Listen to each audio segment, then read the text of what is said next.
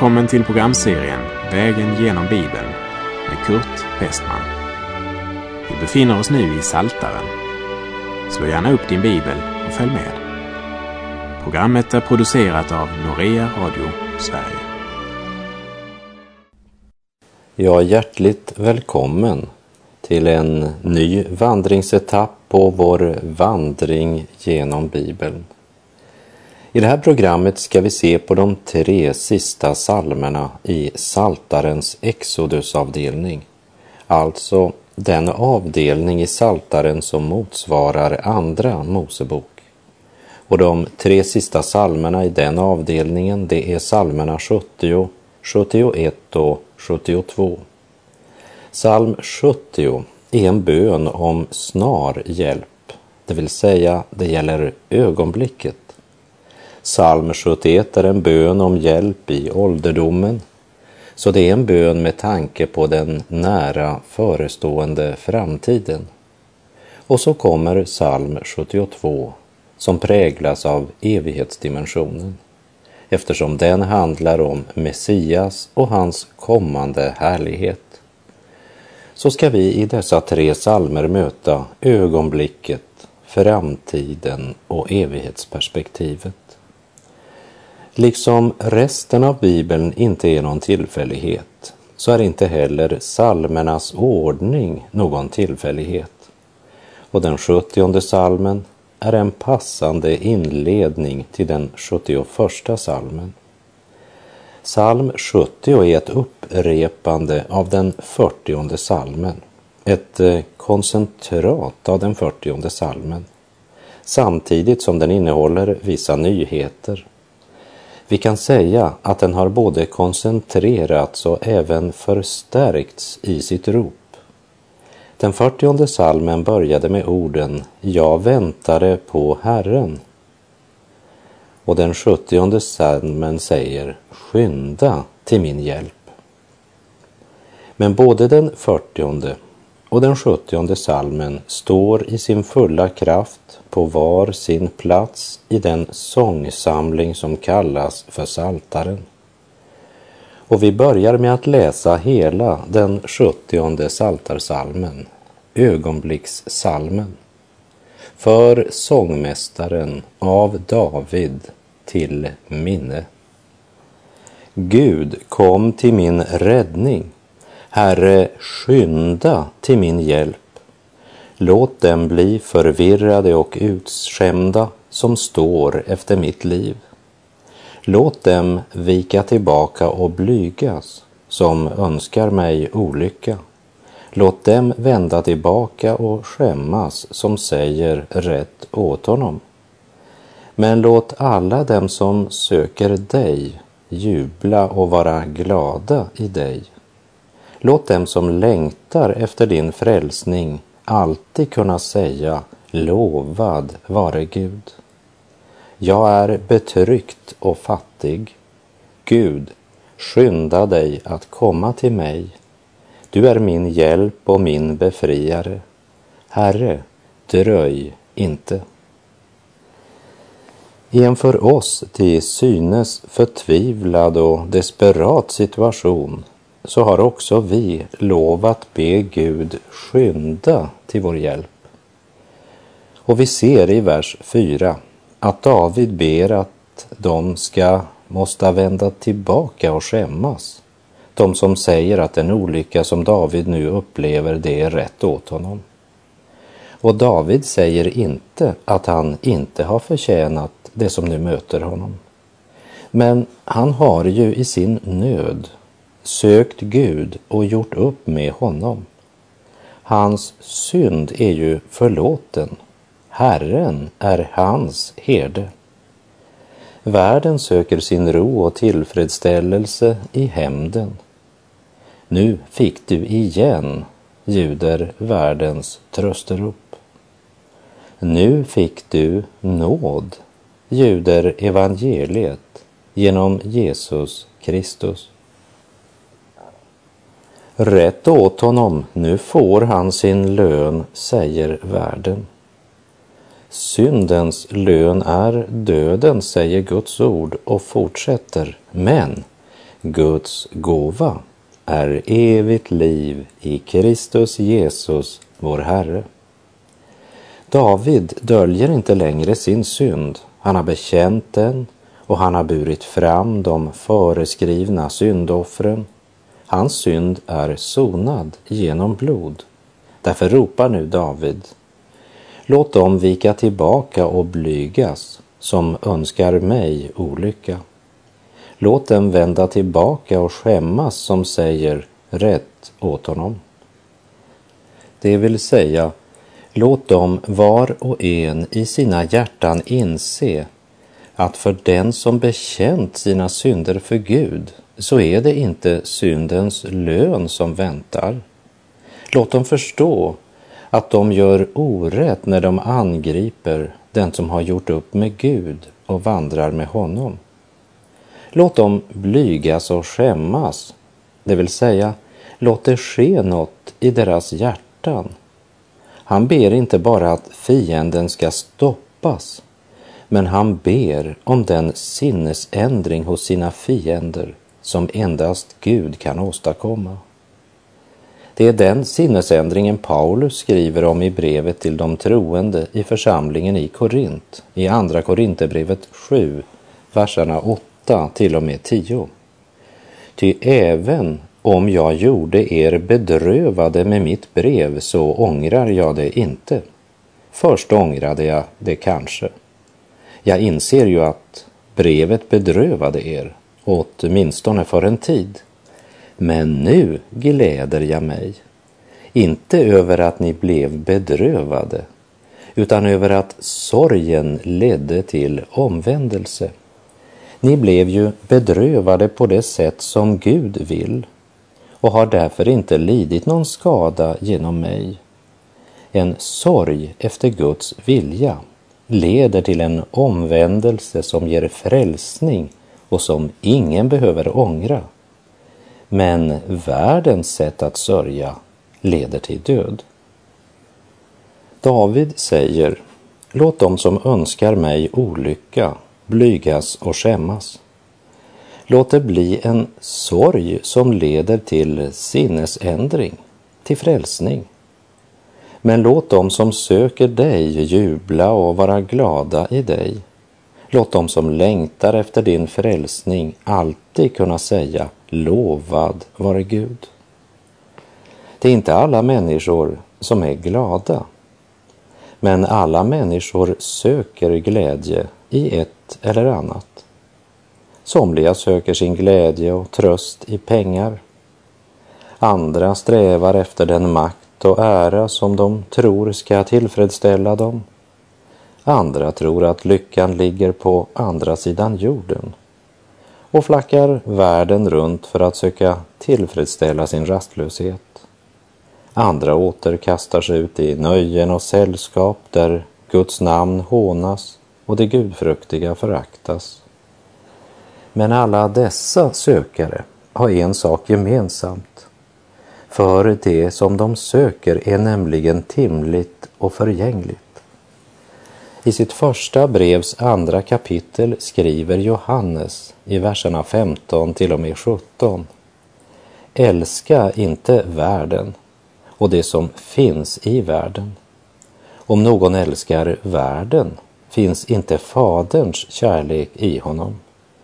Ty det som finns i världen, vad kroppen begär, vad ögonen åtrår, vad högfärden skryter med, det kommer inte från Fadern utan från världen.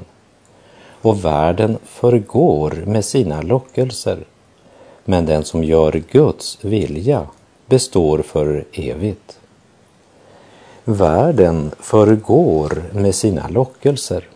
Hur annorlunda är det då inte med den som har sin längtan i Guds frälsning?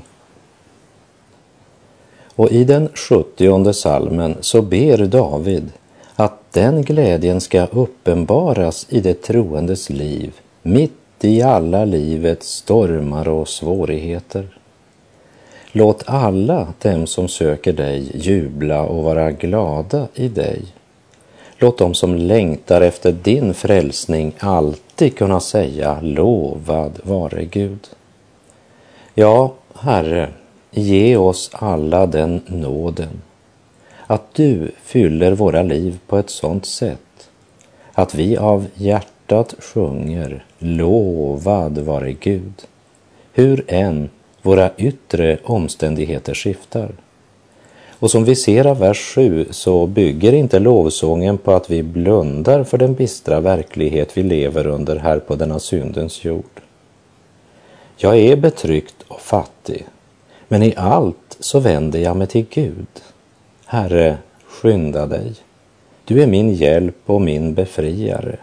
Herre, dröj inte.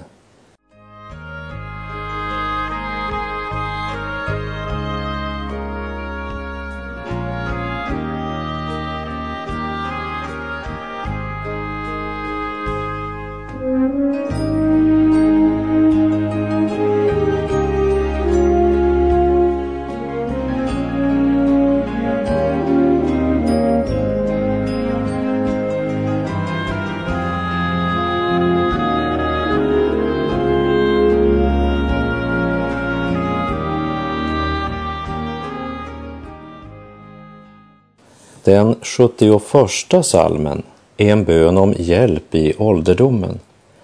Och salig är den själ som förbereder sin ålderdom genom bön till Gud. Vi läser Saltaren 71, de tre första verserna. Till dig, Herre, tar jag min tillflykt. Låt mig aldrig komma på skam. Rädda mig och befria mig genom din rättfärdighet. Vänd ditt öra till mig och fräls mig. Var en klippa för mig där jag får bo och dit jag alltid kan fly. Du som ger mig frälsning, ty du är mitt bergfäste och min borg. Salmisten ber att Gud ska vara en klippa för honom, en plats där han får bo. Inte en plats som han kan besöka i vissa svåra situationer, men en plats där han permanent har sin bostad. En tillflyktsort, ett hem från vilket han inte kan jagas ut när han är gammal och svag. I Kolosserbrevet 3.16 skriver Paulus Låt Kristi ord bo hos er i hela sin rikedom och med all sin vishet. Det vill säga, du ska inte bara läsa Guds ord ibland, men du ska låta Guds ord bo i ditt hjärta. Läs det, lär det, tänk på det och låt dina beslut och handlingar styras av Guds ord. Låt Kristi ord bo hos dig i hela sin rikedom. Salmisten ber, var en klippa för mig där jag får bo. Livet hade inte alltid varit så lätt. Det hade bjudit på både tårar och nöd av sådana dimensioner att de ogudaktiga trodde att Gud hade övergett honom eftersom de bara räknade med det timliga och hade som målsättning att undgå smärta. Vi läser Saltaren 71, vers 10 och 11. Ty mina fiender säger så om mig och det som vaktar på min själ rådslår så med varandra. Gud har övergett honom. Förfölj och grip honom, ty det finns ingen som räddar honom. När de ogudaktiga såg salmistens svårigheter så tänkte man att den som möter så mycket nöd och smärta, han måste vara glömd av Gud. Vi människor är ju oerhört rädda för smärta. I sin fantastiska bok När träden avlövas ser man längre från vårt kök så berättar författaren Thomas Sjödin följande. För något år sedan besökte professorn och lepraexperten Paul Brand Sverige. Han kom till en kafékväll i vår kyrka. Han skulle föreläsa över ämnet smärta, gåvan ingen vill ha. Det kom inte så värst mycket folk. Kanske var ämnet avskräckande. Men det som kom fick en kväll att leva av. Jag hade aldrig hört talas om Paul Brandt tidigare. Han visade sig vara en vital och charmig man i 80-årsåldern. När han inledde sitt föredrag satt publiken skönt tillbakalutad i sina stolar. När han började avrunda en dryg timme senare satt de flesta av oss framåtlutade på det yttersta av stolarna. Paul Brandt berättade om sin mer än 50 år bland leprasjuka i Indien. Lepra var på den tiden en sjukdom som skapade ungefär samma reaktioner som aids gör idag. Ingen ville ha kontakt. Ingen ville komma nära. Rädslan gjorde redan svårt kroppsligt sjuka människor dessutom socialt sjuka. Paul Brand öppnade sitt hem för leprasjuka och med tiden byggde han och hans fru en hel lepraby. Många av pojkarna blev botade från själva sjukdomen, men en sak gick inte att hejda. De tappade fingrar och tår. De ruttnade och föll av. När professor Brand började grubbla över detta och frågade kollegor fick han svaret, sådan är lepran. Det är bara att acceptera. Det svaret kunde han inte godta. Han förstod att någonting måste hända med just fingrar och tår eftersom enbart dessa blev angripna. Han uppmanade pojkarna att iaktta varandra under dagarna, att ge akt på varandras händer för att se om något inträffade som kunde ge ledtrådar. Pojkarna följde varandra noga när de samlade ved eller skruvade med mopeden i verkstaden. Och då såg de något som de inte tagit notis om tidigare. Det hände att någon liten trästicka fastnade i fingret utan att det kändes. Leprasjuka känner nämligen ingen smärta. Stickan blev kvar i fingret det ledde så småningom till inflammation. Efter en tid gick inte fingret att rädda. Plötsligt såg Paul Brand alltihop. Det var så enkelt och så självklart. Det var oförmågan att känna smärta som var boven i dramat.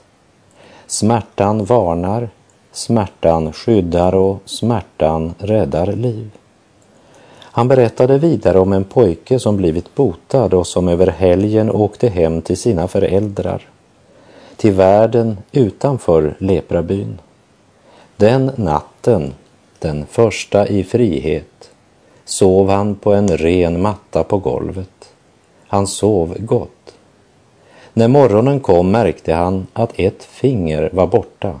Bara en benbit fanns kvar. En råtta hade ätit upp det under natten och han hade inget känt. Nästa natt satt han uppe med en oljelampa, en bok och en kniv för att ta råttan. Men han somnade på sin post och när han vaknade hade den andra handen kommit för nära lampan och en stor del av hud och kött var förbränt. När helgen var slut var han tillbaka i leprabyn. Doktor Brandt mötte en förtvivlad ung man som gästat friheten och nu visade sina händer och sa Du måste hjälpa mig ut ur mitt fängelse. Vilket är ditt fängelse? frågade doktor Brand. Fängelset att inte kunna känna smärta. Smärtlöshetens fängelse. Den kvällen talade doktor Brand med oss om smärta, inte endast som en börda. Han talade också om smärtan som en gåva och denne doktor i smärta kunde påminna oss om att smärta har en märkvärdig egenskap. Den går att dela. Hans exempel låg nära oss alla. Hans dotter hade ringt från USA till Indien och berättat att ett av barnbarnen hade skurit sig. Och kan ni tänka er, sa han, vi kände deras smärta i vårt vardagsrum. Barnbarnets finger gjorde ont hos oss på andra sidan Atlanten. Vi kände smärtan och delade den. Jag råder dig att läsa hela boken som heter När träden avlövas av Thomas Sjödin ifrån förlaget Trots allt. Den boken borde alla människor läsa. I den 71 salmen säger salmisten mina fiender säger Gud har övergett honom. Det finns ingen som räddar honom. Men salmistens smärta var inte det farligaste, för smärtan drev honom till Gud. Och hör nu vad han vittnar i verserna 20 och 21. Du som har låtit oss pröva så mycket nöd och olycka, du ska återgöra oss levande och på nytt föra oss upp ur jordens djup. Början av psalm 71 är ett trons rop om hjälp. Salmens avslutning är ett vittnesbörd om de erfarenheter som livsvandringen har gett åt en som har vandrat med Gud i solsken och i regn, i nederlag och seger och förblivit hos Gud i allt. Också i livets största och djupaste smärtor. Och psalm 71 avslutas med denna lovsång till Gud i verserna 23 och 24. Mina läppar skall jubla, ty jag vill lovsjunga dig. Jubla skall min själ som du har befriat. Min tunga ska hela dagen tala om din rättfärdighet. Ty det som önskade mig olycka måste stå med skam och blygas. När vi nu kommer till den 72 salmen så står det av Salomo. Samtidigt avslutas salmen med orden Här avslutas Davids, Isais sons, böner. David var nog för nära sitt slut för att kunna skriva ner den här salmen samtidigt som den tydligt präglas långt mer av Davids anda än av Salomos.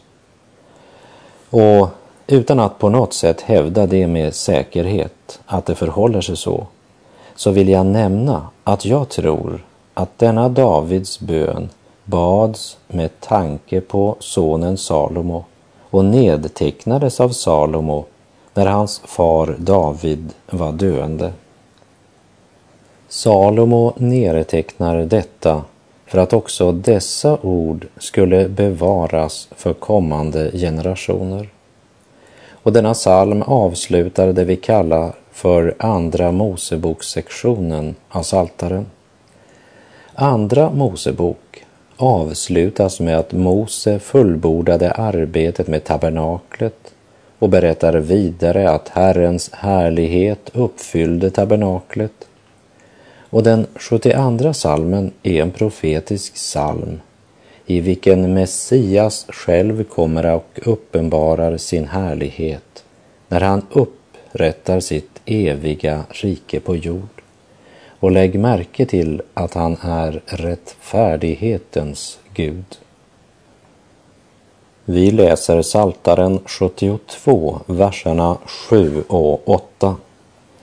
I hans dagar skall den rättfärdige blomstra, stor frid råda, tills ingen måne finns mer.